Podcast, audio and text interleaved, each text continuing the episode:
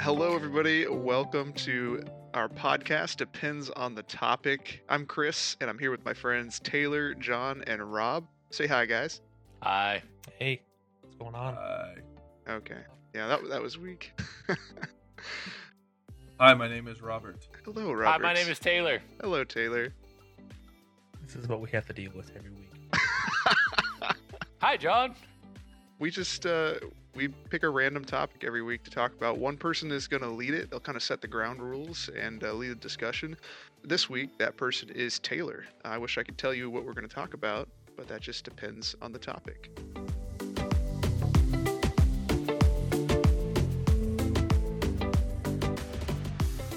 All right, so this week we're going to talk about travel.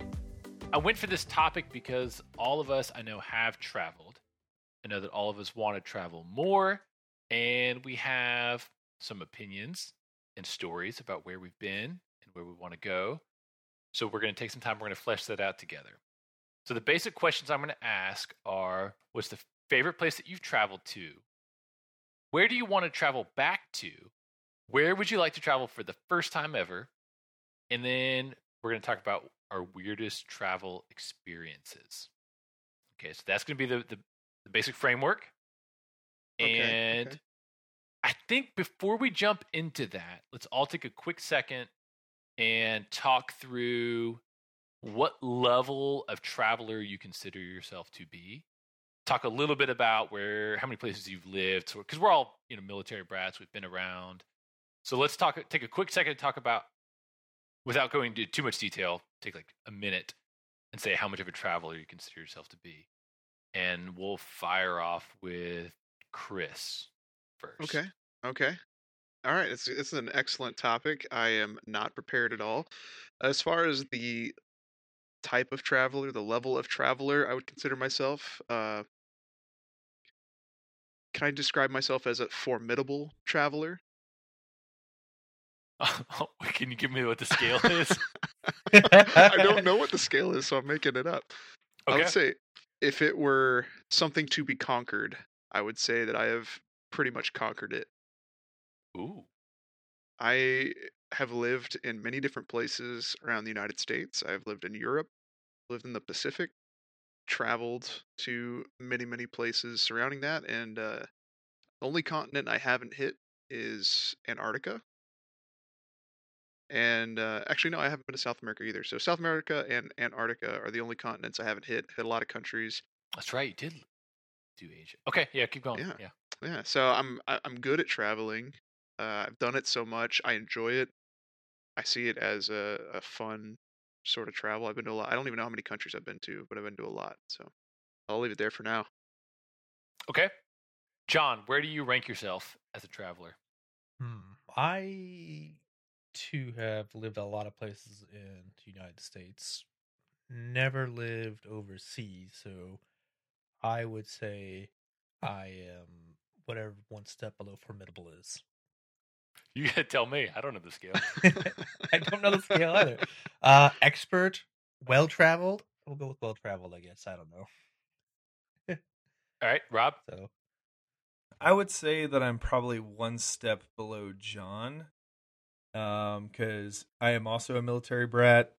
Uh, but my dad got out of the got out of the active duty military when I was um a good bit younger, so I think I was like eight or something like that. Pretty much spent my entire time. Uh, well, I have spent my entire time on the east coast of the United States, uh, except for I was born in Colorado and we did live in Germany for some time for three years. Um, and then I've spent some time overseas with the military. Um, as far So as other than some enormous exceptions in your life, yeah. Okay. yeah, yeah, yeah. Um, but I wouldn't consider myself a good traveler because, like, for me, and, and I always get in this argument with people. I hate airports. So, like, my wife and I always argue. Like, I hate the Atlanta air- airport, which is what we have to fly out of all the time, living in Georgia. And it's just, I, it's just stressful to me. It's like being in a hospital. It's stressful and busy. And, anyways, so I would say I'm right below John. I've been a lot of places, but I don't enjoy the traveling aspect. I like being where you're at. You know, if that makes any sense. But yeah, I would say I've So- traveled a good bit. on a scale that we've just created, I think that just be considered traveled. Slightly above the average level of traveled, yes, because I also have grown up with people like when I grew up in the most time I ever spent in one spot was up in Pennsylvania, and there are a lot of people that I went to high school with that I don't think have ever left Pennsylvania, and if they have, they went to Maryland. So Right. All right, so so far on the scale we have Rob, you're ranking yourself lowest at what John calls traveler, and then John is well traveled. Chris considers himself to be formidable. I'm going to rank myself as an expanding traveler, and you can put that wherever on the scale you want to.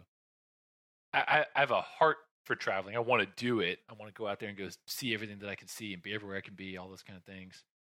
But I also recognize the the potential that's out there. You you could travel your whole life and never go everywhere, right? Like you just can't ever Literally get everywhere. everybody has, except for Santa. Mm. Okay, whatever that means. okay. Nobody Santa- has been everywhere. Santa goes everywhere in one night. yeah, so, I mean, nobody except for Santa Claus has been everywhere. I, I, sorry, I didn't think that was that hard to. to yeah, maybe I worded it. Well, poorly. Santa hasn't been everywhere. There's a lot of places that don't have houses. He's never been there. I've been to places that don't have houses. Maybe I- places in Santa. houses think- aren't a requirement, just like tri- chimneys aren't. I had that question of my parents growing up, and they clearly explained that Santa can use the front door if he needs to. I agree with Chris. I agree with Chris. I agree with Chris as well. Well, overrule Taylor. Move on. Yep. deal. okay. All right. So, having established a completely arbitrary, non-ranked scale of traveling here, we'll jump into it. So, let's talk about the favorite place that you have been to, that you've traveled to. Now, we'll go same order. I think I started with Chris, right? We started with Chris. oh no! Oh no! yes, sir. Okay, uh, I'm not ready. The you're asking the favorite place I've traveled to? Your favorite place that you've traveled to. Oh my goodness, that is that's an impossible question. And if you're if you're like, oh, I've got my top five, but I can't select one, you can talk us through your thought. That's fine. My thought is I've been to some really cool exotic places and they're so different and I feel like that's the fun part about traveling is to go somewhere that looks different, feels different, smells different, uh, has a different culture. I don't know, man. Everything everywhere is awesome. But let me think of let me narrow it down. Like I I'm sorry, I've just been to a lot of places and I don't want to pick one and feel bad about it later. Okay. Well, then we'll we'll bump on down. Who did I choose? Who's second in our rotation there? I believe it was me. Yes, it was me. All right, what you got, John? Juan, Juan, what was your favorite place? Ireland. I went there with my brother back in 2013 for a week, and it was the most fun I've had. Know, traveling anywhere. It was such a great time. Talk me through what talk me through what you guys did, and then mm-hmm. what that kind of drew out of you as you traveled there.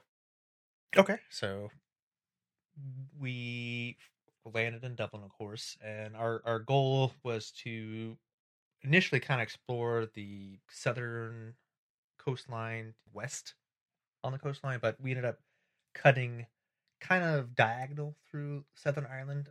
We went after staying in Dublin for a couple days. By the way, if you ever go to Dublin, you've got to go to the Guinness factory because include I don't know if they still do this. It's been a while, obviously, but they had a free Guinness included in the ticket, and then you could either learn how to pour Guinness yourself, or you could cash it in at the top, where they had a gravity bar, and it was a 360 panoramic view of Dublin, it was Hmm. an amazing sight. Wow. Wow, Yeah, that's really cool. it's pretty awesome. Yes. And so instead of doing like a, a tour company, we just rented a car and just drove off on ourselves. We initially went to Newbridge, I believe. I think it was it Newbridge? I'm trying to remember.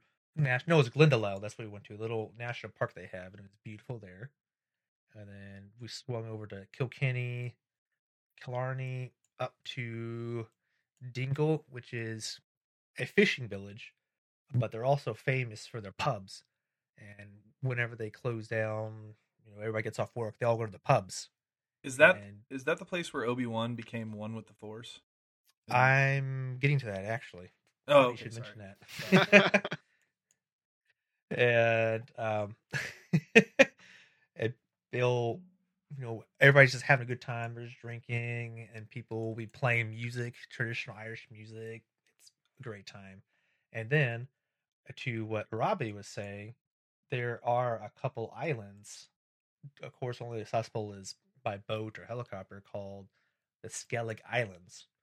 And we went to the island called Great Skellig, which is where the Jedi temple was in The Force Awakens. And it was actually a monastery that was built on top of this island. And it was just an amazing experience to see all the you know how they built things because they didn't use you know brick and mortar. They stacked the bricks on top of each other like it resembled a beehive. And it was they did it in such a way it was waterproof. So no mortar or anything. They just built it that way. Hmm. It was cool. That's really. And That is cool. yeah, How hard are we gonna kick Rob in the teeth for saying Obi Wan instead of Luke Skywalker? We're gonna let him. Yeah. Oh Man. shoot! Very hard, I messed actually. that up. Very I hard. Messed that up. I'm kind of offended right now. Friendship. I Friendship. over. apologize. Was that that And- Yoda feller? That's where Uh, Dumbledore died, yeah. which might actually have happened there because the place where no, he didn't die there. Never mind. Sorry, but he did. They were in a spot like that in Harry Potter, right? One of the last movies.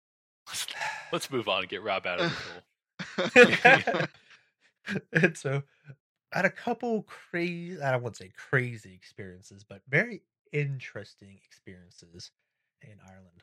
Pretty much the first day we had a rental car. But they like to drive on the left side of the road, just like the you know English do, the UK. And it's a it's a bit jarring to get used to. And J- Japan hmm. does that as well. And does Australia? I feel like Australia does. They do. no, they drive do. upside down. They're upside down. Yeah, that's right. it's a, I know you've been driving for 20 years, you know, got to relearn how to drive on the left side and they're not like American roads which are, you know, can be pretty wide. They are, are Typical. they're actually pretty narrow, especially Typical Americans and their Ford pickups. Have them wide roads. but yeah. but but they're kind of narrow, and so you're going 100 kilometers an hour down this kind of narrow road, and we're on our way actually to what was it called, Glendalough, and I think it was like a truck a little bit too close, so we rubbed up against the side of the curb, and then we went and did our thing at Glendalough, you know, explored, walked around, came back, realized our tire was flat. Ooh. Oh, no. that Oh. was fun. yeah. And so I obviously it's a rental car, so I'm like, I have no idea what's in this thing. So I started poking around the back. Thank God they had a full size tire, uh, full size tire, and a jack and all the necessary things. So our first actual day exploring, I spent changing a tire. Nice. Dude, you're not you're not exaggerating either. I mean, if, if ever this, you know, if we become super popular and somebody in Europe actually listens to us, they couldn't be rolling their eyes harder. But for the benefit of anybody American who listens to this podcast, the first time I drove in Europe, I was 19 years old. Okay, and I got on a back road, and there were there's no dividing line down the middle. This is a, a road where the speed limit is 100 kilometers an hour, 60 miles an hour. It's a 60 mile per hour speed limit. There's no dividing line. There's only the outside lines. And I was in Germany, so we're driving on the right side, which is what I'm used to. But even still, when you come around the corner and you're doing 60 and they're doing 60 miles per hour, and you got to pass somebody on a road that's an American lane and a half, I mean, it's not the width of a two lane American road. It is, they are narrow. It's, uh, it's a clincher. It makes you start paying Yeah. attention. So it does not surprise me that driving on the left side, having to figure out that width distance, you might have, you might have ch- checked for the boundaries with your Right. tires. yeah. It was a touch and go. And then no offense to any bicyclists out there, but it's also very nerve wracking when they're in front of you and you're trying to get around them on these also narrow roads. So And feeling on the Yeah. wrong side, the backwards. Oof. yeah, yeah, it's it was a it was a fun time. And you did this with your, So- this is this is with your brother. This is my brother, yes. And it- how old were you at the time? I was 23 and he's five and a half years older than me. That's a, a really cool traveling group. And I like that a lot. And I'm sure that was special for you guys going and having this unique experience together. It was, and we as brothers want to do, butt heads on occasion. And we certainly butted heads uh, in Ireland too about certain things. So uh, it was still fun. We we managed to make it back in one piece and kill each other. If you've ever traveled one on one with any other human, you know that's going to happen. Whether it's your brother, your wife, anybody. like, that's that's that's part of the value of traveling. I think is you. Well, I'll, maybe I could talk about more of this later. I think actually I talked about it when I talked about motorcycle trip that I did with my wife, which I'm not going to talk too much about in this episode. Um, but that that was one of the value to us was in six weeks we on a motorcycle uh, we consolidated a year probably worth of experiences into six weeks how many arguments we were going to have how many new things we were going to see together people we were going to visit friends and things like that all into that little time so a lot of value in Yeah. so I, well- I ireland with your oh sorry go ahead chris Yeah, I was gonna transition as well. I thought of something that I could talk about for sure. Ireland with his brother sounds awesome. That's one of the places I haven't. I wouldn't say I've really been to Ireland. I've only stopped through in an airplane. A lot of So- military people have Yeah. Shannon. yeah yeah. So uh, may I, may I uh, go with my favorite place I've traveled to? i think you're next buddy All right. well, I've got about six more hours worth to go on about Ireland. No, just kidding. Go ahead. Go ahead. All right. So the favorite place that I've traveled to, I've actually been there at least twice. I've been nearby more. Bavaria, to those who don't know, southern Germany. Hmm. Uh, absolutely beautiful. The first time I went was, uh, and, and Taylor, I'm not including when I visited you in Germany, okay um, but when we went to the town of Garmisch Partenkirchen for Christmas. Do you uh, Bless remember that? Thank you. um, there's a resort in that town called Edelweiss, and uh, well now you got to sing the song No, I don't. So anyway, I was my family uh, was going to the resort on Christmas, and at the time, I played music for the uh, the chapel where we lived, so I had to play on Christmas Eve. So I ended up getting a flight on Christmas Day to fly to Germany to meet my family after I had my my music obligation. So I get there on Christmas Day. Starts to get late. I'm like driving from the airport in Munich, I think, is where I flew into, and I get there like 11 p.m. Still technically Christmas, and it starts snowing, and it was magical. I hadn't seen snow in a long time at that point. I just remember it was really cool. the The town itself is gorgeous and beautiful. The resort's beautiful. It's right next to one of the largest, actually the largest uh, mountain in uh, Germany, I think, uh, Zugspitze. Anyway, it's this giant mountain, and you're just at the base of it. So you just like look up, and you're just you just see this huge mountain just out of nowhere in this uh, beautiful German town. So I remember I got there. It was snowing. It was Christmas. Saw my family. It was great. They were getting ready for bed. So I went out to the hot tub at the resort. Still snowing. Grabbed a beer. Sat in the hot tub with a beer while it was snowing, like staring at this like beautiful moonlit mountain on Christmas. And uh, that was kind of the start to to a, just an awesome trip. And it's a beautiful place. I went there one more time. I think it was the fall. No, it was fall because I ended up going to Oktoberfest in Munich nearby. Um, so in the winter, it's absolutely beautiful. It's a, it's an actual winter wonderland. Like when you imagine the stereotypical Christmas snowy, well, Bavarian style houses, like it's that's it was beautiful. It's just like that. But in the late summer, early fall, there was no snow. It felt just it just felt nice. Like the it was just beautiful. These uh, green fields everywhere until you get up right up to the mountain. So the contrast there was cool. Had like a sound of music vibe probably because nearby where that's supposed to take place. Really, it's just an all around awesome place to visit. I would totally go back. Which of those was the trip? I was visiting the same area, like legitimate happenstance. Our families linked up at Neuschwanstein. That must have been the first one right after Christmas, unless I've been there another time and I forgot. I don't think I have, um, because we went snowboarding, right? Yep. Yeah, so it must have been snowboarding. Christmas. Um, interesting tidbit about so that town Garmisch Partenkirchen was originally two towns. Garmisch was one, and Partenkirchen was the other, and they were split by a river, and the two towns would feud constantly. Well, when Hitler was in charge over there, I think before World War II, they were having the Winter Olympics, and they were going to hold them at Garmisch, or Partenkirchen. But anyway, the town was and these two towns across the river were in such a feud.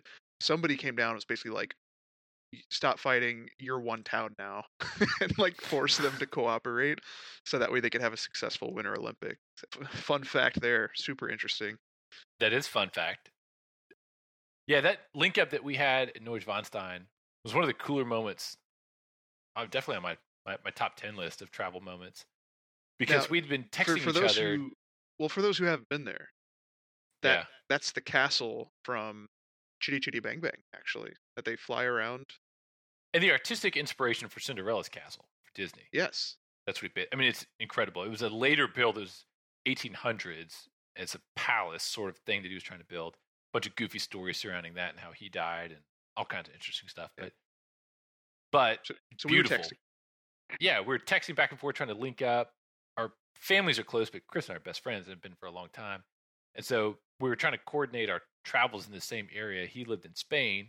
I lived up in Germany at Ramstein Air Base. We were both visiting the same area at the same time for Christmas. So we're trying to link up, and it turns out we were both going to hike Neuschwanstein on the same day. Our families had both planned those independently. So when we got there, we linked up literally in the shadow underneath one of the most famous castles in the world.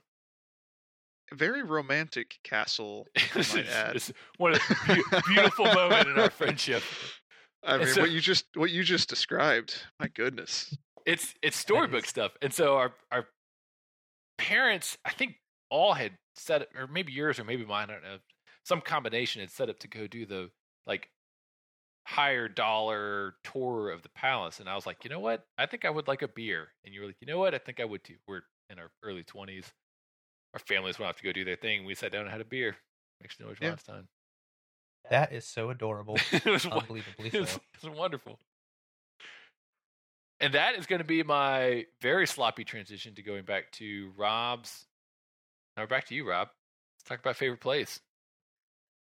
So I would say two. I have two different ones.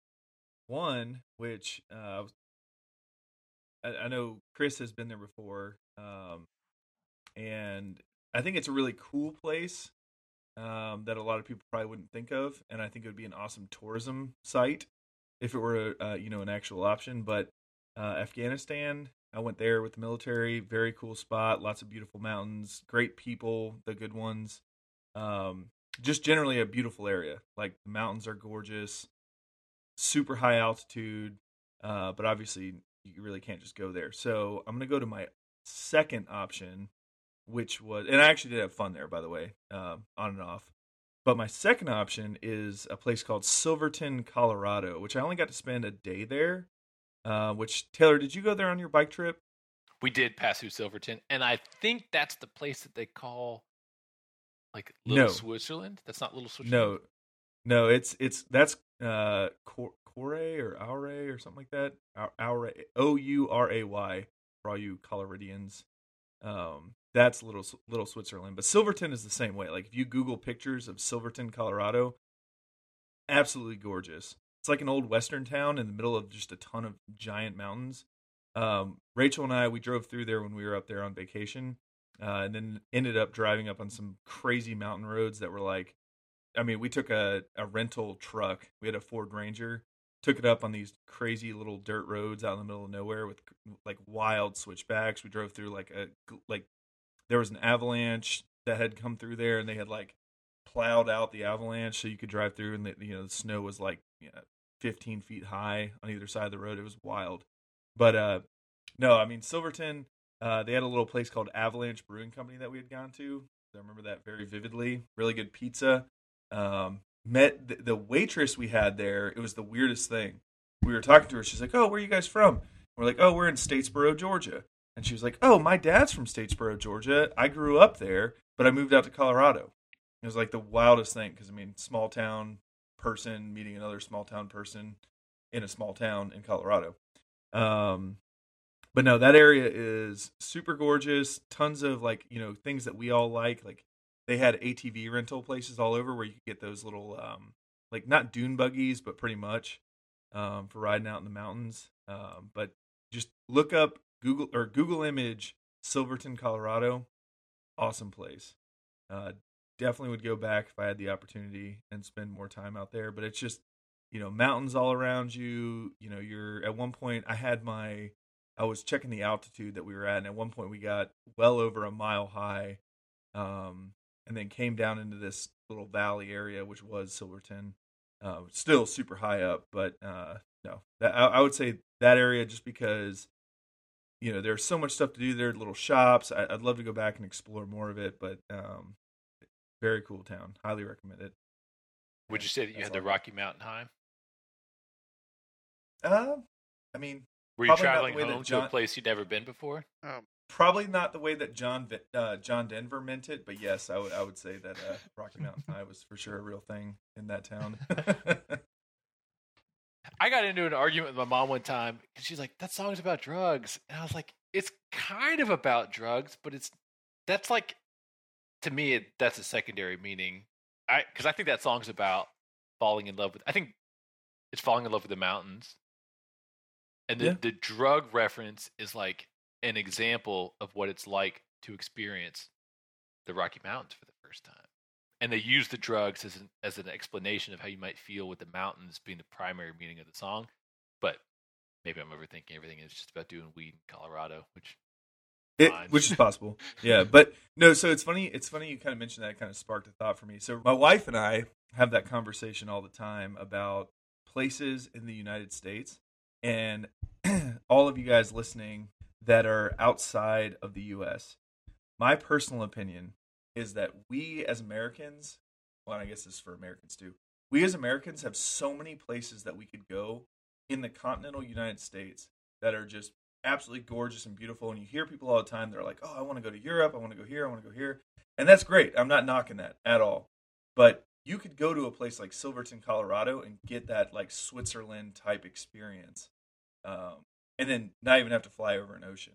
So I'm a huge advocate for just exploring the U.S. Um, because it's it's easier for us Americans. It's it's cheaper. It's you know, and there's there's so many things on this continent that I have not been able to even explore. So, as much as my wife hates it, I personally, before I want to go back to Europe or any of those other places, I want to explore more of the spots in the U.S., like areas in Colorado that kind of are like Europe, if not, in my opinion, better. I think it might have to be it's just accessibility. Oh, we live in uh, the United States. We can go whenever. I could go tomorrow to the Grand Canyon, as opposed to going to Germany, where oh well, I have to plan this out. I have to hop on a plane. I have to make sure my passports. So it's more, yeah, in my opinion, of an adventure. Yep. I'm gonna. I, I got you. You guys are both super right, and Europe has things to offer that America just doesn't with the history. But as far as terrain, America's got everybody beat. I mean, South America. We have everything. South America has everything that North America has, so that's fine. But traveling inside of the United States of America, we've got it. You've got you can go to a desert, go to a beach, you can go to a mountain, go to the woods, do whatever you want right here. That was my number one takeaway from that motorcycle trip that we did, six weeks on the road.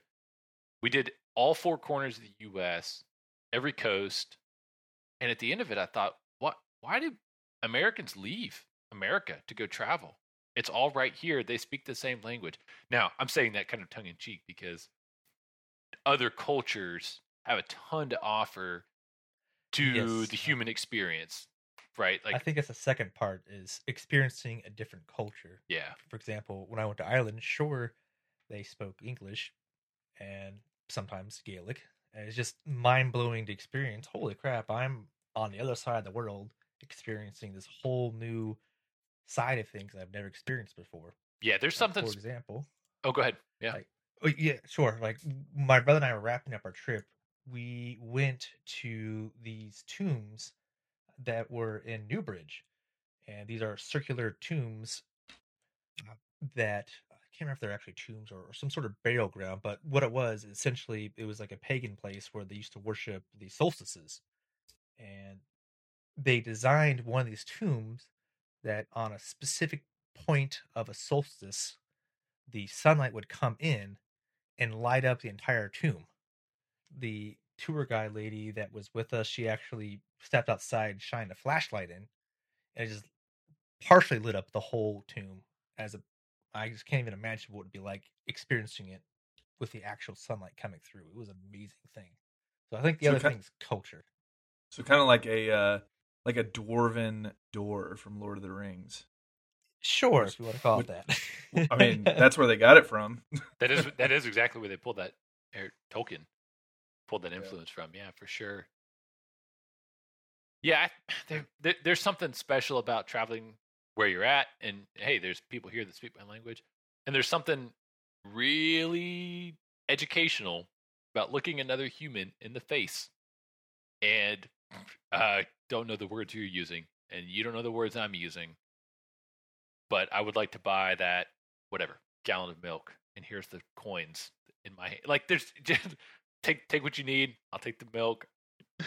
I guess we'll just kind of and not being able to talk to him. There's something special about that.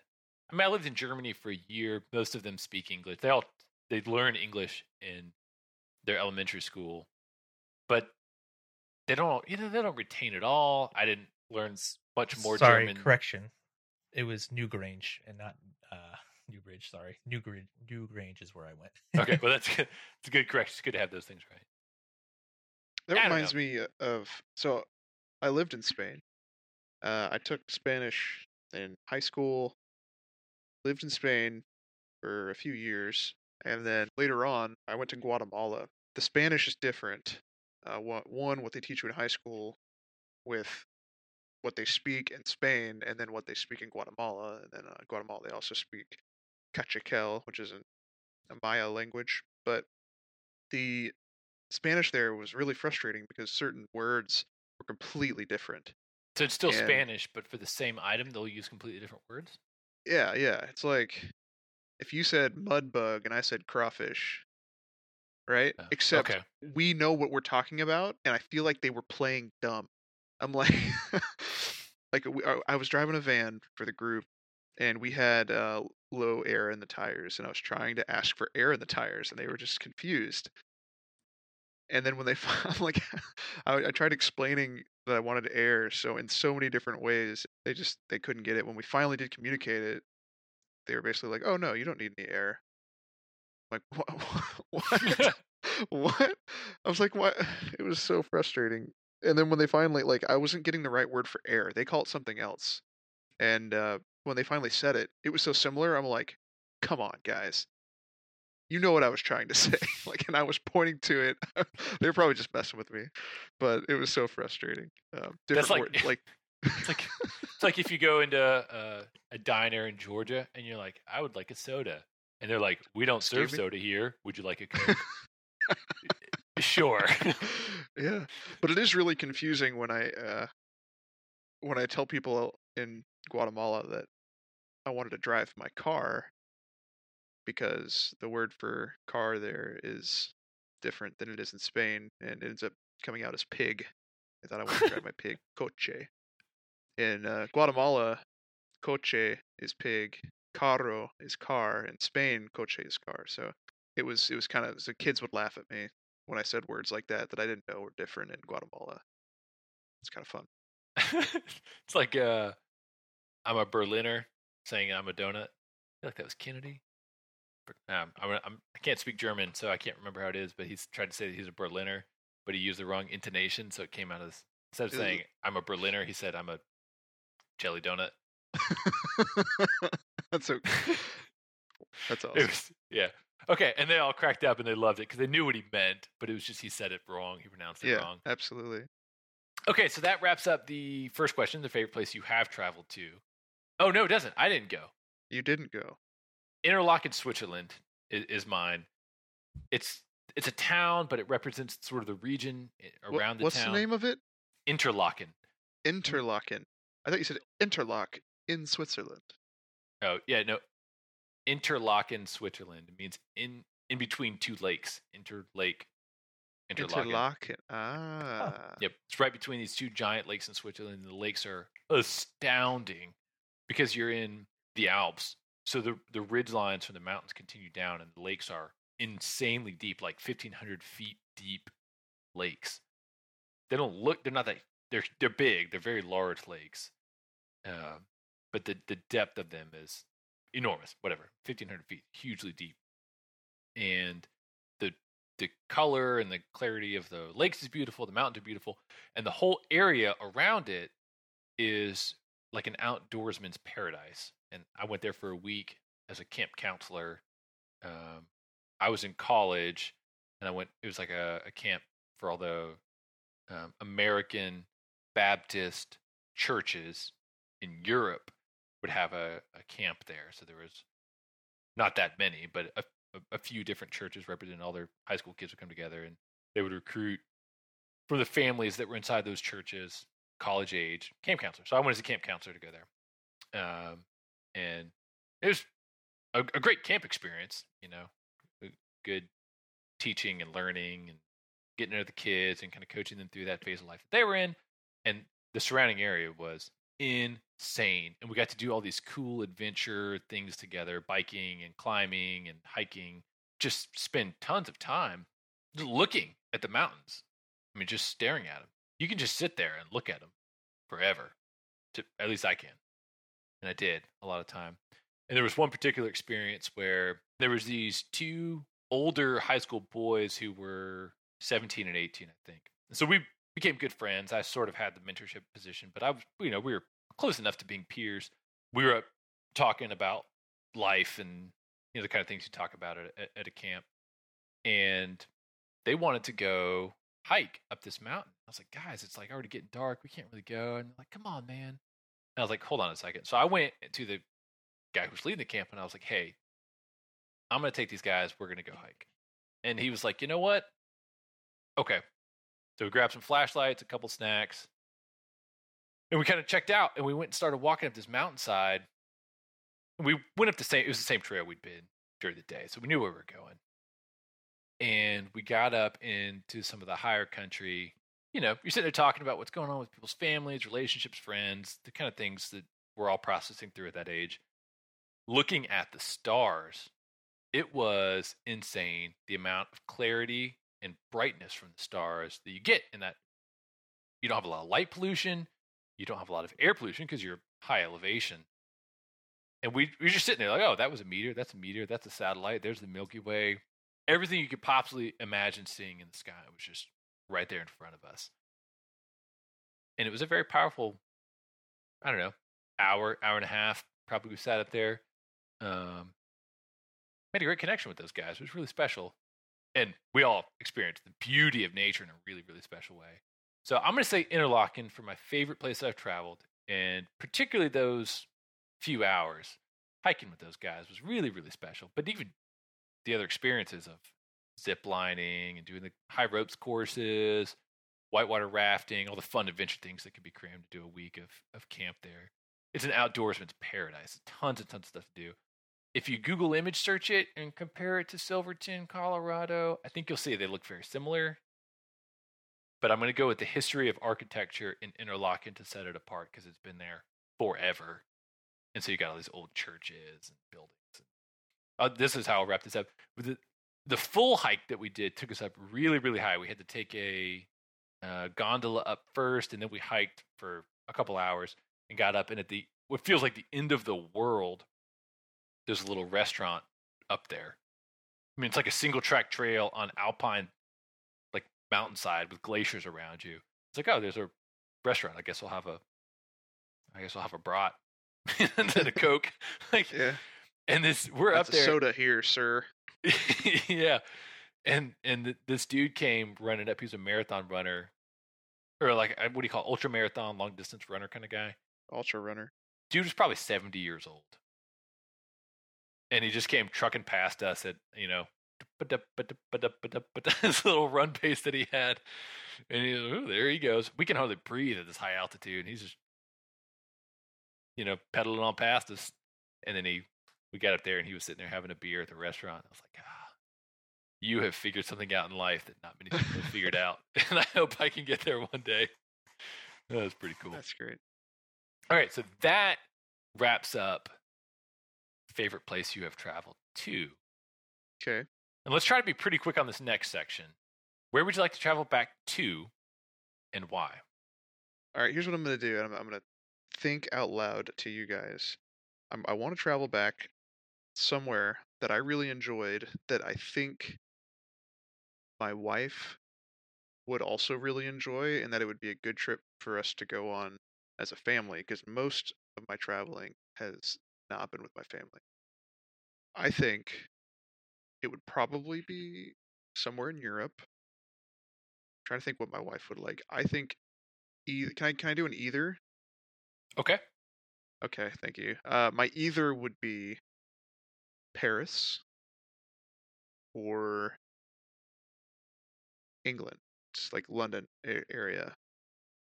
And I say that because those are those are like the the big ones, right? Um, my wife would be most familiar with, and I think if we took a trip all the way over to to Europe and like didn't go to one of the big ones, it probably wouldn't.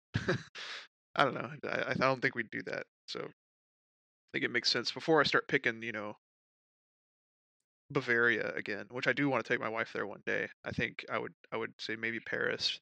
Take my wife, um, my family to to see something like that first. Have you and you you have done Paris before?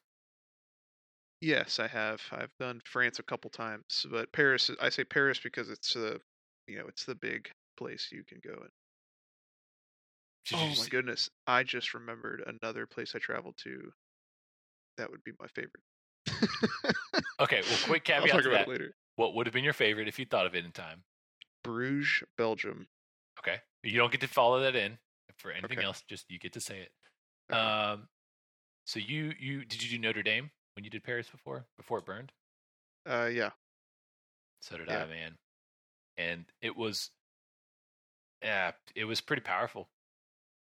Pretty special Yeah, there's- place.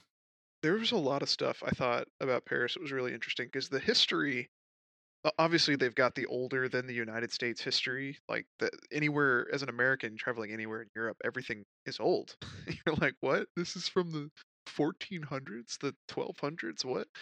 Um, so it's kind of mind-boggling as an American. But also, there was, uh, I don't know, some of the more modern history. Um, and when you're learning about it, how it almost parallels the United States in a lot of ways. Some of that was really neat.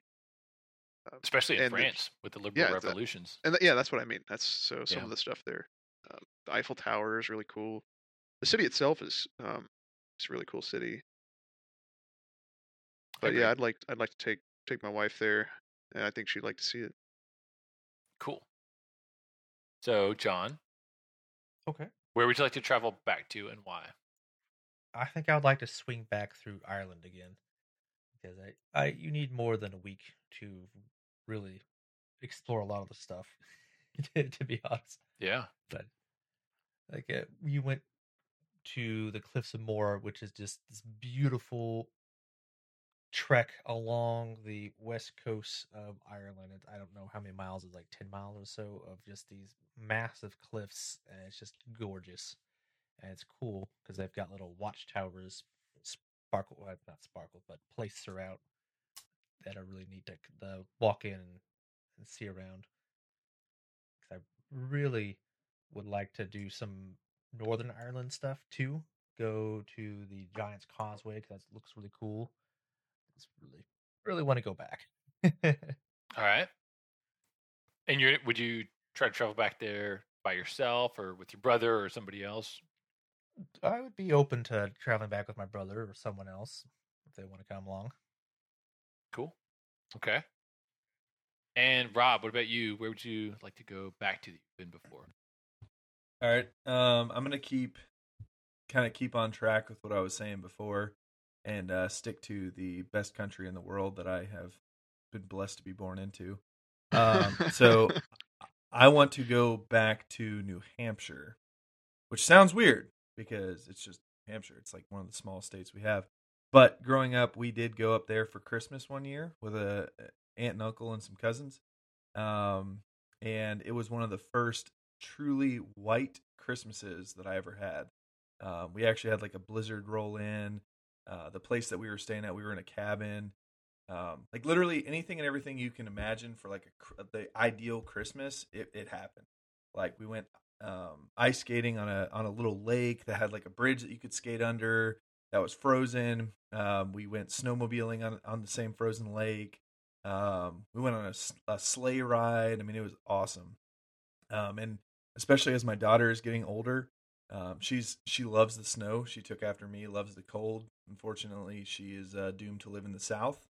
Um, but you know, she's she wants to go back because you know builds build snowman. She built a snowman in Colorado, so New Hampshire's probably a little bit more of a feasible option because you know you can just fly up the East Coast like Massachusetts uh, or something like that, and then just drive on up. But yeah, I would say New Hampshire.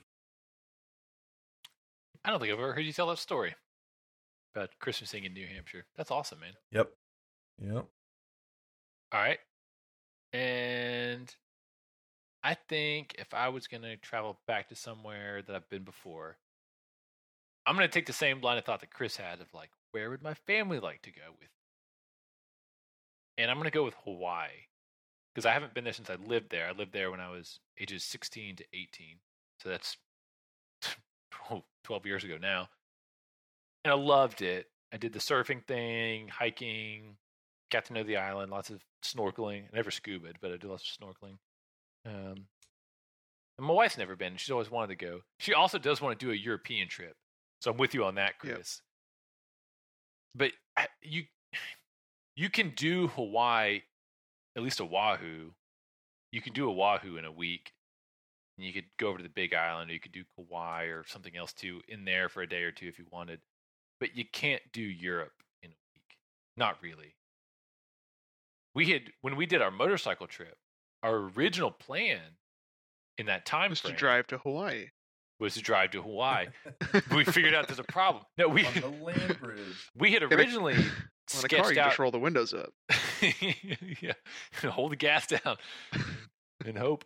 No, we had originally sketched out to go do backpacking in Europe because we had that same window of of time and money and opportunity. We were going to go backpack Europe, and then we pivoted, bought the motorcycle, and did America, which I'm glad we did. But that's not to say it doesn't come without sort of the the loss of not having done Europe. So Europe's on the table for us, hopefully one day. But Hawaii would be in the immediate future. That's what I would go back to because you can do it. I mean, you can stay at the cool places. You can maybe do a, little night or two camping or whatever.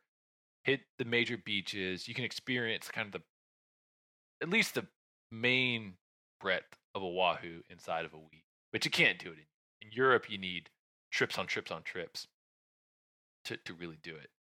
So Can I play uh, devil's advocate for Hawaii? please, So my wife and I honeymooned in Hawaii. We were there for just at a week on Oahu, and it was a very enjoyable time. Beautiful scenery. The fact that you can merge mountains with beaches, you know, in the same. I mean, you can sit on the beach and look at the mountains. That's pretty awesome. I I don't know if I'd ever go back to Hawaii. It was uh it was it was um a little bit too busy. I feel like the driving there, like you talk about Ireland being stressful, I feel like some of the worst driving I've ever experienced was in Hawaii. Just because, and I'd imagine it's the folks that just grew up there, they just don't know any better because they just literally live on this tiny little island. But well, uh, most of the people kinda- there I- are tourists.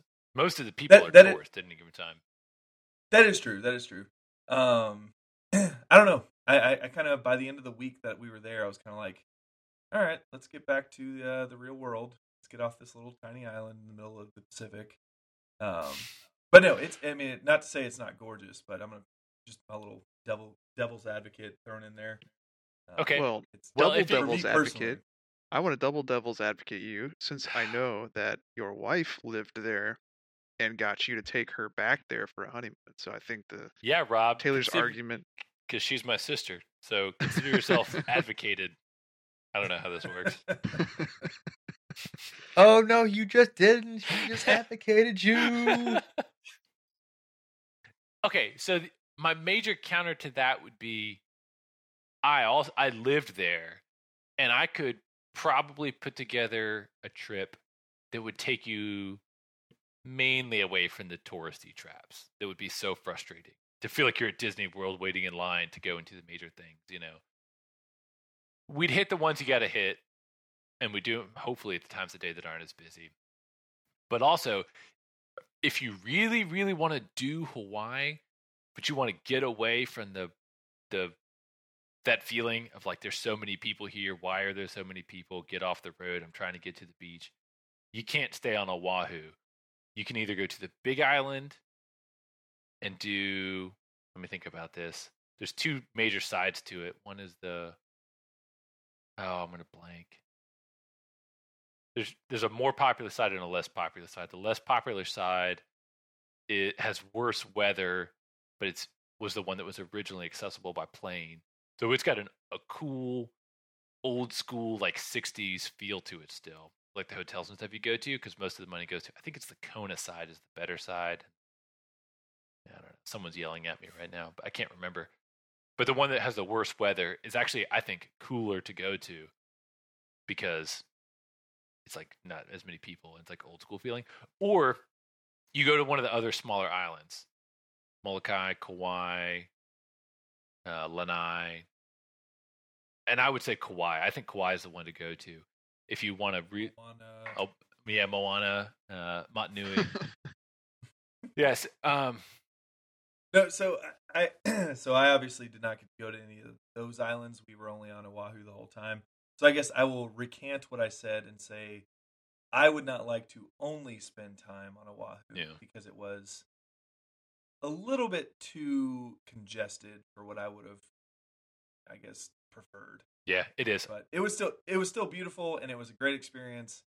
Um it was just just Yeah, man, I, I lived there for two years, and every once in a while I would look around and be like, man, there's a lot of people here. There's a lot of Yeah. people, and a lot. And if you go to the right beaches, the beaches aren't crazy. If you go to Waikiki, it is.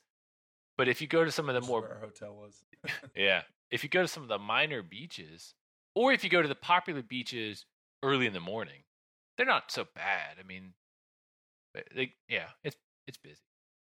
People say that New York City is the town that never sleeps. I think Waikiki is the city that never sleeps. I said, I said town, city, whatever. The city that never sleeps should be Honolulu. yeah. What I said, Waikiki. Yeah. Well, Waikiki Yeah. is a section of Honolulu, but yeah, Honolulu because people travel there from everywhere, right? They come from Asia and they come from America. You're right in between. So all the time, every single day, people are landing there from every time zone, pretty much around the world.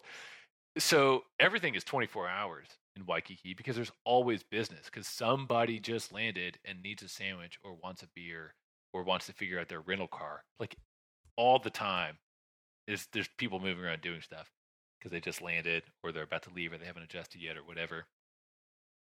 That's fun about Waikiki Mhm. But yeah, I would if if I were to go back, I'd probably do like a day on Oahu, go to one beach, maybe travel the you know, do, drive the circle of the island, whatever, and then um, go back and, and and go to a different island.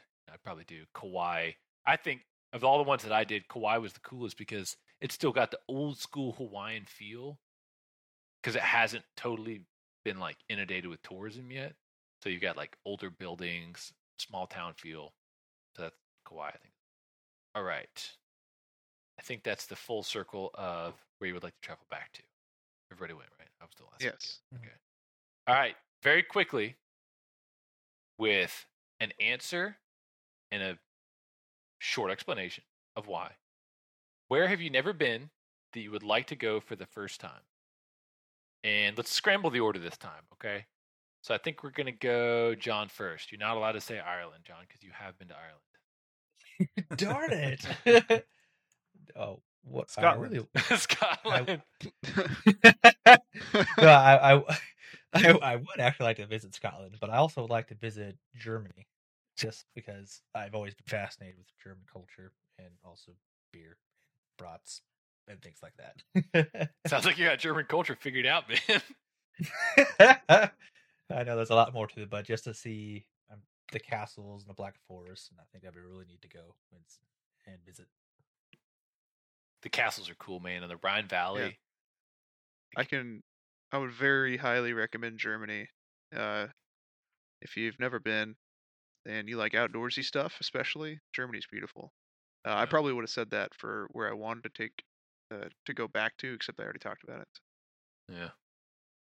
Okay, Chris, where would you like to go for the first time? Yeah, um, so I've always wanted to go to Japan, and I have not been to Japan. Um, the culture seems very interesting to me. Um, it looks beautiful. Like the, it's earlier, earlier I said um, that what I like traveling so much is because you go places that are different, that that look different, that feel different, that that smell different, that sound different, that have like completely different cultures, and um, I, I like that, and that's Japan is one of those places. So, I I really want to try Japan one day. Dude, I felt that in in Qatar. Uh, I was there on business, but uh, yeah, that the that idea of like everything smells different, everybody conducts themselves differently.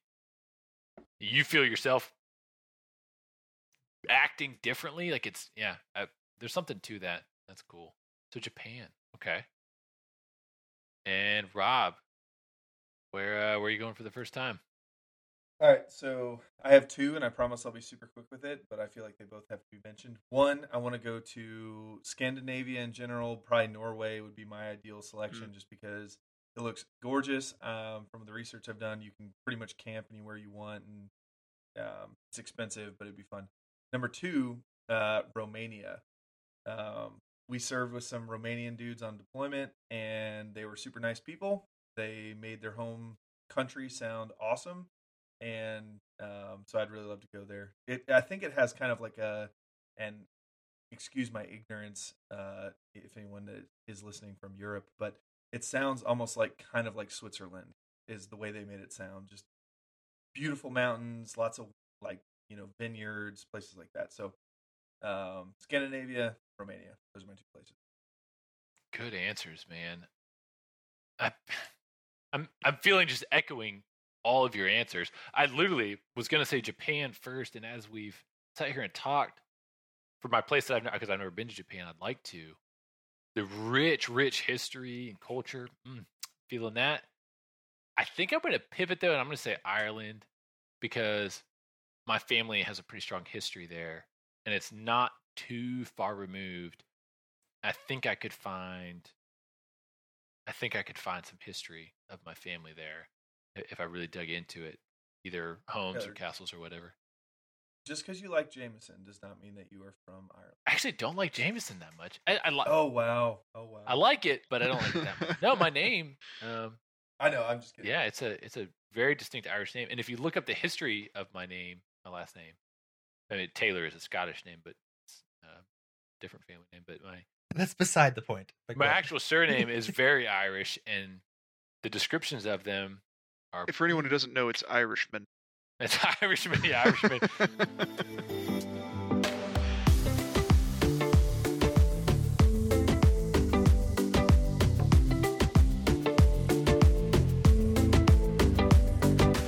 Okay, so I, I try to rush us through those two topics where you'd like to go for the first time and where you'd like to go back to because I know we, weird travel experiences are the best part of traveling. That's why you go. It's not about, well, it is a lot about getting to the place and learning some new things. But if you put yourself out there and you go travel somewhere, like you're going to run into some goofy experiences. So I want to talk about your weirdest travel experience. So, does anybody have one on cue that wants to go first? I do have one actually. I hope you're going to tell the story that I hope you're going to tell. Go ahead, Rob. Tell me your That's weirdest. no a lot of pressure. That's a lot of pressure because I don't know if it's the one that you're expecting. But um so and if I don't tell the story, you can remind me and I'll tell that story. But um so no, recently my wife and I uh went on our first ever cruise. Is this the one you were wanting, Taylor? Oh yeah. so we went on our first ever cruise. So we came out of. I love when people say Orlando because Orlando is like in the center of Florida, but that's where everybody says they they you know cruised out of. Anyways, we we came out of Orlando or wherever it is that Port Canaveral or Cape whatever. Canaveral? Where, uh, yeah, yeah. So we cruised down Florida, went to the Gulf of Mexico, went right by Cuba, and then went down towards Mexico. Now I cannot, for the life of me, remember the name of the island. Oh, actually, no, I Cozumel. remembered it. It's Cosmo. Cosmo. Yep. So we went to Cozumel, and uh, we get off the ship. Uh, I went ahead and was able to pop a Corona open with my flip flops that had a bottle opener on the bottom for the first time ever. That was super cool. And then my wife and I are walking around trying to figure out what we're gonna do because we're gonna be there like the whole day. So um, everybody on the cruise ship was like, "Oh, we're gonna go to this part of the island. We're gonna do this. We're gonna do this. They're gonna take ta- you know taxis, all sorts of stuff." Well, my wife is a big planner, so when we go on these trips, she she had already picked out where she wanted to go on the island, and it was gonna be super expensive to rent a taxi. Um, so I decided or recommended, hey, instead of a taxi, why don't we just rent a scooter and we'll go ahead and ride the scooter to that spot because I love riding motorcycles and scooters are pretty fun. And she was all for it. So we went ahead and rode on the scooter and we're riding up this, you know, two lane road, or so I thought, um, you know, towards where she wanted to go. Well, we thought we missed the turn. So I turned around and started going back down this two lane road. We're going, we're going, we're going. And then all of a Ah, know the sudden, these yeah, these Mexican uh, police officers come riding by in a jeep, and they're like looking at like mean mugging us, like just really uncomfortable. Um, so they're honking at us, and then they flip their lights on, pull a U turn, and come after us. And I'm like freaking out because you know I, we don't have pass or not pass yeah we don't have passports, so we never we were never able to get that done. But the people at the cruise line were like, "Don't worry about it. Um, you don't need passports so long as you make it back onto the boat at all the port calls. So you know, no big deal. Well, anyways, um, Unless yeah. So the Mexican police officers, who are probably a good two feet shorter than me, I'm six foot four, so big dude. Um, they pull us over.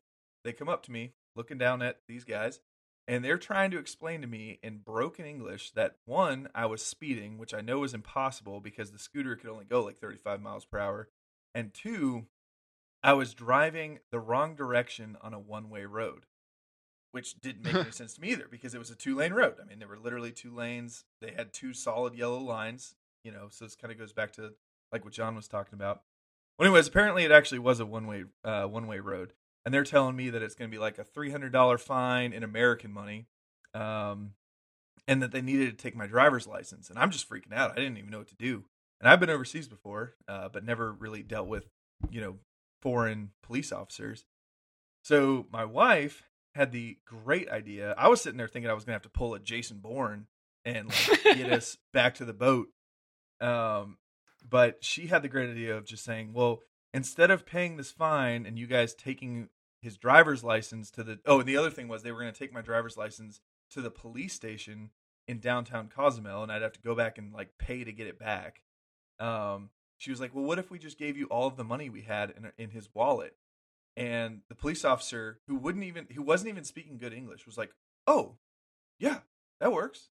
How much do you have? So i pulled my wallet out and i had like $60 which is what i was going to pay for our lunch at this little place that she wanted to go to. Um and he was like oh yeah that's good that's good. So handed the dude 60 bucks uh, three $20 bills and he just let us go. And uh so he ended up- literally he literally robbed you for your lunch money. Pretty much, pretty much, yeah. Uh, some little, some short little dude robbed me my robbed me of my lunch money. It was, it was giving me flashbacks to uh to high school. Um, Where you robbed other people of their lunch money. no, no, I was a nice guy in high school. Sure, how the turntables turn. no, so and then uh and that was pretty much the the extent of that. We went and had lunch. It was awful. Um, you know, super stressed the whole time about that whole situation because I I don't like run in run ins with American police officers, let alone corrupt Mexican police officers. Um, had to get back, and uh, there was some big parade. They were shutting a bunch of roads down and everything. Finally, got back to the uh, the moped place to drop it off and get back to the boat within like 30 minutes of it departing. Um, so freaking out the whole time, and the guys at the uh, moped place were like super cool about it, and we explained the whole situation to them, and they were. It was interesting to me. They were basically like, "Well, what what kind of uniforms were they wearing? What did they look like? Did you get their names, anything like that?" Because they were going to report them because apparently that's a big issue of cops taking advantage of Americans on this island, which affects their livelihood essentially because people don't want to go to Cozumel because of corrupt police officers. so it was kind of it was just kind of a neat neat experience. That was extraordinarily stressful. Um, I would probably go back to Cozumel, but I'm not going to ride a scooter there ever again. Nice. Yeah. All right, who's next? Who's got one? I've got one that I've got ready to go. Wow. All right, so it was in Ireland, and it was when we are going to the Skellig Islands. You have to go there by boat, and we got to little port where we all hop on a boats with the little Irish captain, and he's going around asking people for you know the money. It was like fifty euros, I think, per person, and my brother and I didn't realize that, and we didn't have uh, cash on us. so like, uh, we only got like twenty pieces. Like, don't worry about it. I was like, okay, we'll take care of it afterwards. It's like great. So I had, so we go on to the little boat trip, get to the islands, you know, have a good time. But you know, it's weighing on the back of my head that oh my gosh, we're gonna have to do. This is so embarrassing. And so we finally go back, and everybody leaves. Like, okay, you know, the closest ATM's like 10 miles away, so follow me. And so he gets into his, his van and just takes off towards this other town that's like 10 miles down the road. So we have to essentially follow him to the nearest ATM and finally get the, the money out. And it was just kind of, it wasn't too bad, but it was just kind of a little bit stressful. Kind of weird. Yeah. So both of your funny stories are about getting shaken down for your money. That's kind of funny. About getting taken advantage of by Yeah. uh, foreigners, which is why you stick to America. Back to my original point. Uh, well, uh, we'll shake you down here too. Oh yeah. Uh, man. Well, I want. I want to say. I want. Man, I want a couple. Couple stories. Well, just avoid any that have to do with shakedowns because we got that covered. Well, I've. I, I mean, I've been shaken down. I've. I've learned from those. So that's. Okay, I had. I There's would one.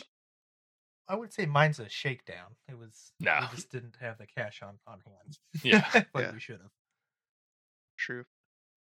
Uh, so uh, I went to Cambodia once, and to get there, uh, we had to fly in through Thailand. So we went, we landed in Bangkok, took a uh, took a van uh, to the border town, and then had to walk across the border. And just getting our our stamps to get in, the visa stamps to get into the country from Thailand was difficult enough. We get into to Cambodia, and we uh, we were doing mission trip stuff. We it was a medical mission trip, so we were with some doctors. All of us were American. Um, went to some villages, just doing medical stuff. It was kind of interesting. Um, came back, had to go back through the border into Thailand again. Take a van to the airport. Well, we get we get back, we get on the airplane, and one of the doctors like pulls out his phone and he's like, "Dude, check this out." The thing, like the first thing that popped up on the news was some Americans got detained at the Cambodia Thailand border, like while the Cambodians and Thai were like having a firefight at the same border. Like literally, they're at in a conflict, shooting at each other across the border at the same border we were just at like two hours prior. Um, so that was pretty pretty weird. Just a bit. so that I mean that was just one of those like, well, we got out of there at the right time. But uh the other one, the one that came to mind first actually was I went to Egypt once. We took a river cruise down the Nile and we'd stop at all the like all the touristy places you can get out and go see all the really cool historical stuff and um, like many places you travel to the locals have their own way of just like trying to get you to spend money there. Not unlike a lot of third world countries when you get off the the boat or the the bus or whatever there you just get surrounded by people trying to sell you stuff that's like all handmade stuff or like cheap knockoffs um, like you're literally surrounded by by people all just accosting you like oh my friend buy this my friend this i have what you need i have this and uh, like sometimes it's little kids doing it and it's harder to say no but like it's you know like it's you can't you just have to like say no thank you keep walking sort of deal or else you're you're done um, but I had one. We, we got off at this uh, this market. This like I don't I don't even remember where it was. I just remember we were in like an Egyptian city, and this was this famous market that everybody goes to to buy, you know, the things you buy as souvenirs in Egypt, I guess. And I'm walking through this market, and a guy comes up uh, everyone's asking like, "So, what are you looking for? What are you looking for? What do you need? What do you want?" And one guy, just the utmost confidence, walks right up to me, looks me in the eyes, says, "My friend, I have what you're looking for." I'm like, "Oh, do you, oh, really? do you?" I said, "Okay." He said, "Follow me." And I was like, "Okay." So I had been looking for a particular souvenir uh, for this whole trip, and I hadn't hadn't found it. Just but you know, you're just going through, you're seeing knickknacks and like blankets that they want you to pay thousands of dollars for and that kind of stuff. So I was looking for this particular souvenir, and I was like, all right, maybe this guy has it. He says he has what I'm looking for, so he he tells me to follow him, and I start following him. We go like towards the end of the market. It's like this. It's like an alley, like a street, like a like think of Aladdin running through the streets in the beginning. Like that's what it's like, except he takes me, you know, we take to the end of that, and then he t- turns, and now suddenly there's less people, but there's still a couple shots. I think that's that's interesting. Whatever, it's kind of cool. I wonder if the shop's over here. Takes another turn.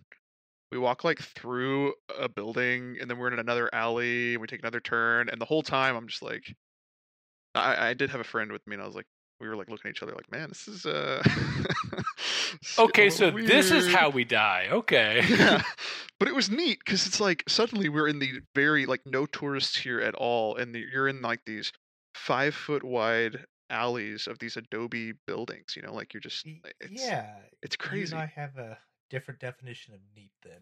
it was it was we were on our guard we were both also very like capable athletic young 20s males i think at the time but we we were ready to run we you know we'd, we'd given the look we probably could have outran him in his flip-flops you know so You might Uh, be anyway. surprised. I know, all right. Well, we didn't, you know, we were trying to figure out, like, hey, can you, rem- are we remembering the turns here? Well, anyway, he ta- eventually we get, like, seriously, we follow this guy for like ten minutes, and we get to the shop, and he, sure enough, he he does. I said, well, this is what I'm looking for. This is what I want, and uh, he disappears. We're in this tiny little shop. It's like the size of a walk-in closet. It's just like floor to ceiling knickknacks, and he uh, he disappears for like ten minutes again my friend and I are just like, "Oh, dude, this is not good." Well, he comes back with exactly what I wanted. I don't, I don't know where he went to find it, but it's amazing. And then he tried to charge me like a ton of money, so I spent another ten minutes haggling it down. And uh, yeah, eventually we uh, we were just at it like completely off the beaten path. Had no idea how to get back, and but we eventually found our way. It was the weirdest experience ever, and it very easily could have been absolutely horrible. All right, so I'm gonna let you say no if you want to. But dude, you gotta tell us what the what was it? What'd you buy? So it was a it was a handheld mirror. What? Like think of what you would put. Uh, uh, Did it did it show you the beast if you asked it to? exactly. That's that. That's like the kind of shape or whatever it was. Um, and that yeah. So it, it was like ornate and add that. But I was I had been looking for a mirror and nobody had one like that. So eventually I found it. Cool. I'm glad you found it. That's a great story. Glad you had that. And and wait, qu- a question. And then did when you turned around, was it shop gone? uh, that's a story for another day. I love the the first few times you find yourself in a different culture where haggling is a normal thing, especially if it's like predatory isn't necessarily the right word, but there's like a, a strong pressure coming from them towards the tourist. The first time you find yourself in that situation and you like play ball, you're like, no, I could I'm not paying you that. I remember that happening when my sister and I, who later married Rob, traveled Paris she was just like saw this purse. She's like, "Oh, I want, I want that purse." And I was like, "Well, okay, sister, like you want the purse? Go ask the guy." And she came back. She's like, "Oh, he wanted, he wanted fifty euro. That's way too much. I'm not gonna pay that." I was like, "Okay, well, what'd you offer him?" And she's like, "What do you mean?" I was like, "Well, what'd you offer him?" She said, "He wanted 50. I was like, "I'll be right back." I think I paid like eight euro for it. like, nice. like, it. So it's a fun moment the first time you like figure it out how that works. My weird travel experience, I'm gonna go. There was a really cool one when I was 17 years old, where I, uh, I I'm not gonna use this whole one, but I was flying standby and I ended up spending like four days at the LA airport, and then I, this was like in the MySpace age, and I used MySpace to link up with some friends of mine and Chris's actually, um, who we had been good friends with when we were in middle school. and I spent a couple days with them. That was fun. But I'm going to use a different one. I'm going to use this guy's name because his name was also Chris. This was the motorcycle trip. Okay. So my wife and I had been traveling for probably about a month at this point, and we were in Colorado, and we loved traveling through Colorado. And we had spent more time there than we intended to because we kept finding places we had to go see this. Like we were convinced we had to go see Rocky Mountain National Park. And then we passed a campsite that we were like, oh, that's so cool. We got to stay the night here. This is mainly me. She, she was like, let's go. And I, but I had to do it. And so we were way behind our schedule. So we were going to cut off a bunch of stuff that we were intending to go see and just get on the interstate and get out of Colorado because we had to make it to uh, the Grand Canyon. That was the next thing we were going to see. And, you know, we kind of had a couple hard dates that we were trying to hit of people, people's houses we were staying in and stuff. So we pulled over at a grocery store. She ran in to go grab some fruits and things like that. And I was going to sit there with our, our maps and figure out how to get to the interstate and get out of there, which that's an important point. We used paper maps the entire time we were traveling, with very rare exceptions if we couldn't figure out where we were and had to get to like a we like we got to find a motel, you know, Google motel near me. But for the most part, we use paper maps. And that's a huge advantage in my mind because I have a record right here on my shelf behind me of everywhere we went. It's right there drawn out with notes where we went and things like that. So I pull out the maps and this guy pulls up next to me in a pickup truck. And he's got kind of a slight German accent. And he asks, he's like, hey, you know, where you from? Where you going? I'm not going to try to do the accent. And that's the thing that happens when you're traveling on a motorcycle. They call it the motorcycle delay factor. People are going to come up next to you and ask where you're from and where you're going. The thing that happens, especially when you're in Colorado and your license plate says Georgia, they're going to come talk to you. So I start telling them the whole thing, and we're getting on the interstate to get out of here. We got to get to the Grand Canyon. And the dude just like casually puts his truck in park and hops out. He's like, let me see your maps, man. Where are you going? Where have you been? And the next thing I know, I've got four state maps laid out in front of me on the on the parking lot. I got a pencil and a highlighter, and this dude is telling me everything because he's a huge motorcycle fanatic. He ran away from home when he was a teenager in Germany. He ended up in Colorado. He'd been there for 20 years. And he has like nine motorcycles. It's all he does. He rides everywhere that he can. And he's ridden every road pretty much in the American Southwest.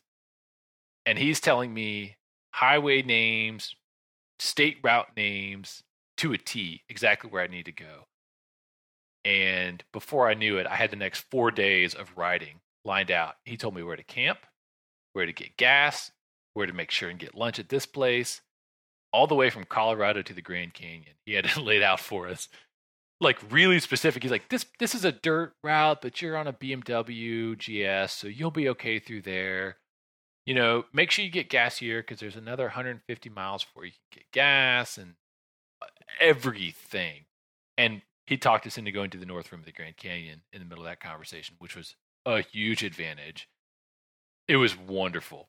It was one of those moments where I was about to abandon a big piece of traveling, but by the rarest happenstance, this guy, this like video game level piece of information bearing character rolled mm-hmm. into the scene and was like, let me give you everything you need to complete your quest correctly.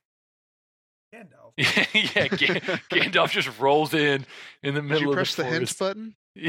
yeah, it was awesome, and it's one of the, I'll never ever forget that moment. We had a bunch of people come up to us and give us great tips on that trip.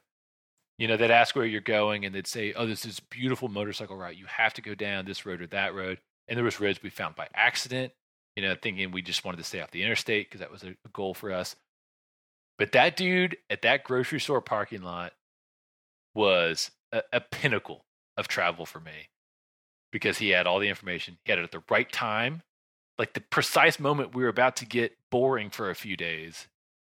He made it way, way cooler than it could have been in, the first place. That's my travel experience.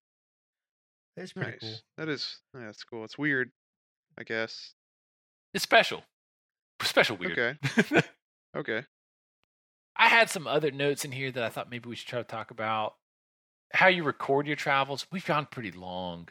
Recording travels, making changes as you travel. John brought that up at the beginning when he talked about traveling Ireland with his brother. He said they were going to go to the west on the coast, and then you end up going a little more central. Uh, people you meet along the way. There's so much. Like, man, we could talk about travel for a long time. We could. We have. We we we For have over an hour now. Okay, so I I- I'll punt it this way. Give me your final thoughts on, based on this conversation or other things you maybe would have liked to bring in. What's your advice on traveling? And you can make it as broad or as specific as you want to. You could, if your advice is always bring a Leatherman. That's a great piece of advice. Uh, which always bring a Leatherman, by the way, if you're traveling. I'll take that one for a starter. Unless you're flying, because they will confiscate. it. Yeah. It's not checked. You know what? Yeah, we're onto something now. If you're traveling domestically, Yeah. Parting thoughts, meta thoughts, advice.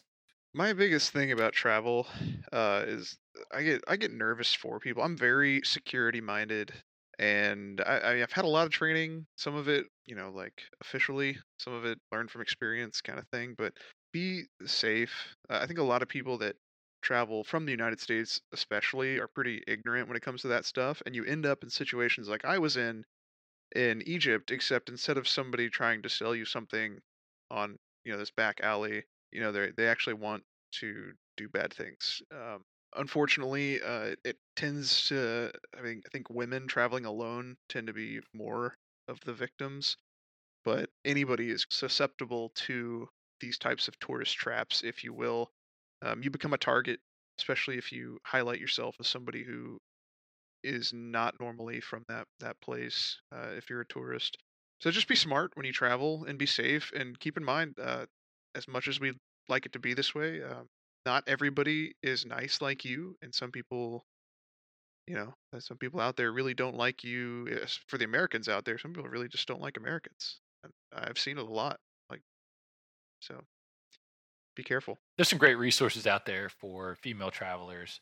I I see it in the motorcycle world. There's there's a pretty substantial number of solo female motorcyclists, and they have they, they put out resources for safety considerations, but they come with an a tone of like, hey guys, like got it, we're gonna be smart, but let's not let that keep us from doing the travel in the first place. You can still do it, but be smart, you know. The so the movies, uh, the Taken movies, the first I'll say the first Taken movie, right? That started off completely realistic. The unreal unrealistic side of that was the former CIA guy who comes to hunt them all down. Like that's the the way that would really work out is exactly like the first 15 20 minutes of that movie, except you would never see that girl again. Yeah. Well, And that actually happens. Like Yep. you you got to be careful. That's true. That's true. Not the meta thought that I thought we'd get out of you, but it's true, and it's important to be. Okay. Uh more uplifting. I'm sorry everybody bummed by that. I I no, I really encourage you to, to travel. Don't don't like be scared of traveling. Just be just be smart. Um, but what I would say is when you do start traveling, think about why you're traveling. Uh, it's to usually it's to have a good time, have a uh, have new experiences. So don't let all the other stuff get in the way of that. And I I get frustrated, you know, traveling if something isn't going like the time I wanted it to happen, if we're delayed. But you just got to remember, like, you know, you're there to have an experience, to have fun, enjoy your travels. If you know if it's something that's meant to be enjoyed. There you go. And to kind of piggyback off that last part of Chris, enjoy. Don't be afraid to change up the plan a little bit because you will have everything laid out exactly where you want it to be, but something's going to happen You're gonna have to change something. So don't be afraid to go off script and enjoy yourself. And if you end up getting a fight with a significant other or a family member, just step back. Remember, you're gonna have to see them for however long that you're on the uh, trip with them. So try to keep the peace. Keep the peace. I like that. Rob, All right, so two things. One, and this goes out to everybody, but particularly Americans, because like I've kind of leaned heavily on um, with traveling inside of America. Don't wait to travel because it's expensive to do it. So if you want to go to Europe, that's great. You know, try and you know save up for it and whatnot, but don't miss out on opportunities that you have in your own country that you can do for much more affordable amounts of money um, that you could do now. Don't wait to do it. Second, and it kind of ties in with that. Um, it, I have a uh, one of my best friends growing up. His dad, um, who I still stay in very close contact with, actually closer than one of my best friends growing up. Um, he made a comment one time that was he went on this really cool motorcycle ride up into Washington. They I think they went into Canada a little bit and kind of dabbled around there. But one of the things he said that really stuck with me was I can't believe I waited until I was in my 50s to do this. To go on this like, you know, you know, experience something like that, go on this uh, you know, exploration ride of a lifetime um, so just don't don't put it off because life is short and you're going to run out of opportunities and run out of time. So just do what you can when you can, and don't put it off. Yeah, dude, that's exactly the direction I was going. I'm going to steal a quote. I know I'm not going to steal it. I'm going to cite the quote from the YouTube channel Keep Your Daydream that my parents have been watching. They're a RV family. They do RVing um, longer term. They go months at a time, and they say it's something like um, start now, start small, start small, start now, or something like that. Yeah.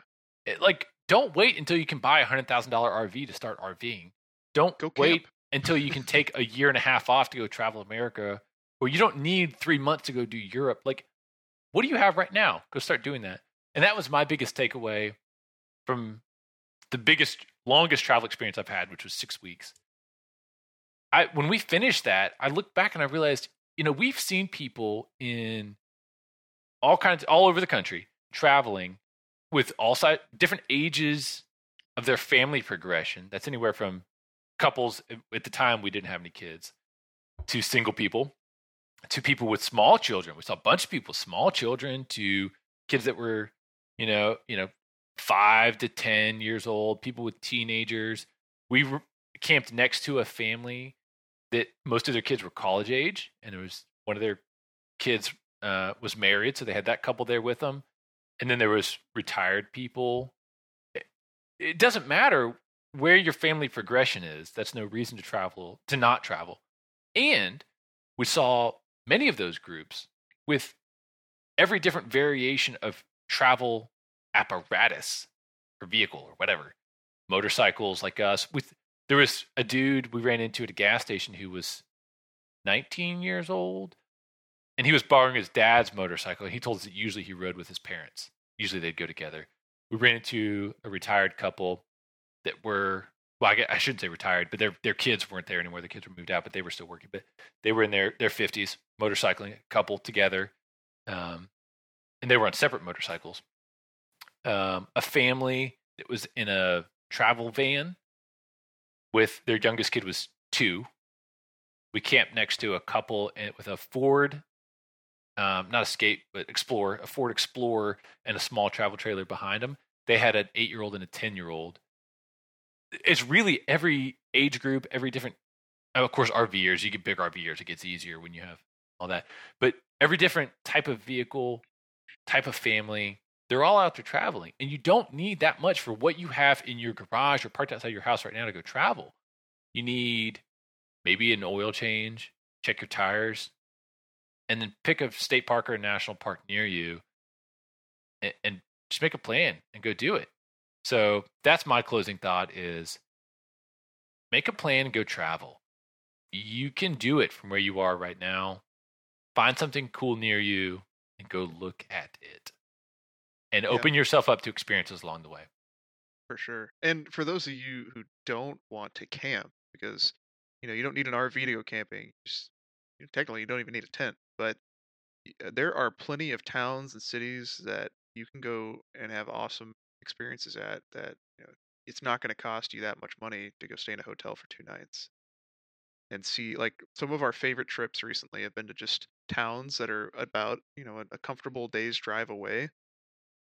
Like we went to Birmingham. That was fun. It was a fun trip. We just went to Birmingham. Like there's Chattanooga. I think we did Chattanooga as well. It's like those kind of trips were great, and we just found a, an affordable hotel to stay in. Just drove there with the family. It was fun. Just yeah, go there and do it. Oh, and keep good notes, paper maps, keep a journal, write down what you TikToks. did. Uh, TikToks for sure, Snapchats. Snapchats, you know, something that stays around. yeah. Please no. No, we uh we we look back on our stuff sometimes and we try to it takes a few minutes to remember what we did on what day or who we saw where in which town, all this kind of thing. So keep a good record. That's my other one. But my main closing thought is go out and go do it, do something. If you can. That was a fun episode, Taylor. That's cool. I'm glad you guys liked it. Traveling's cool. We can talk a lot more about all these different things. Regions, styles of travel. I mean, there's we could keep going, but I think it's wrapped up well in those closing thoughts. Yeah. So, so thanks for everyone following along with Depends on the Topic. Someone else want to say to cue the outro music? Cue the outro.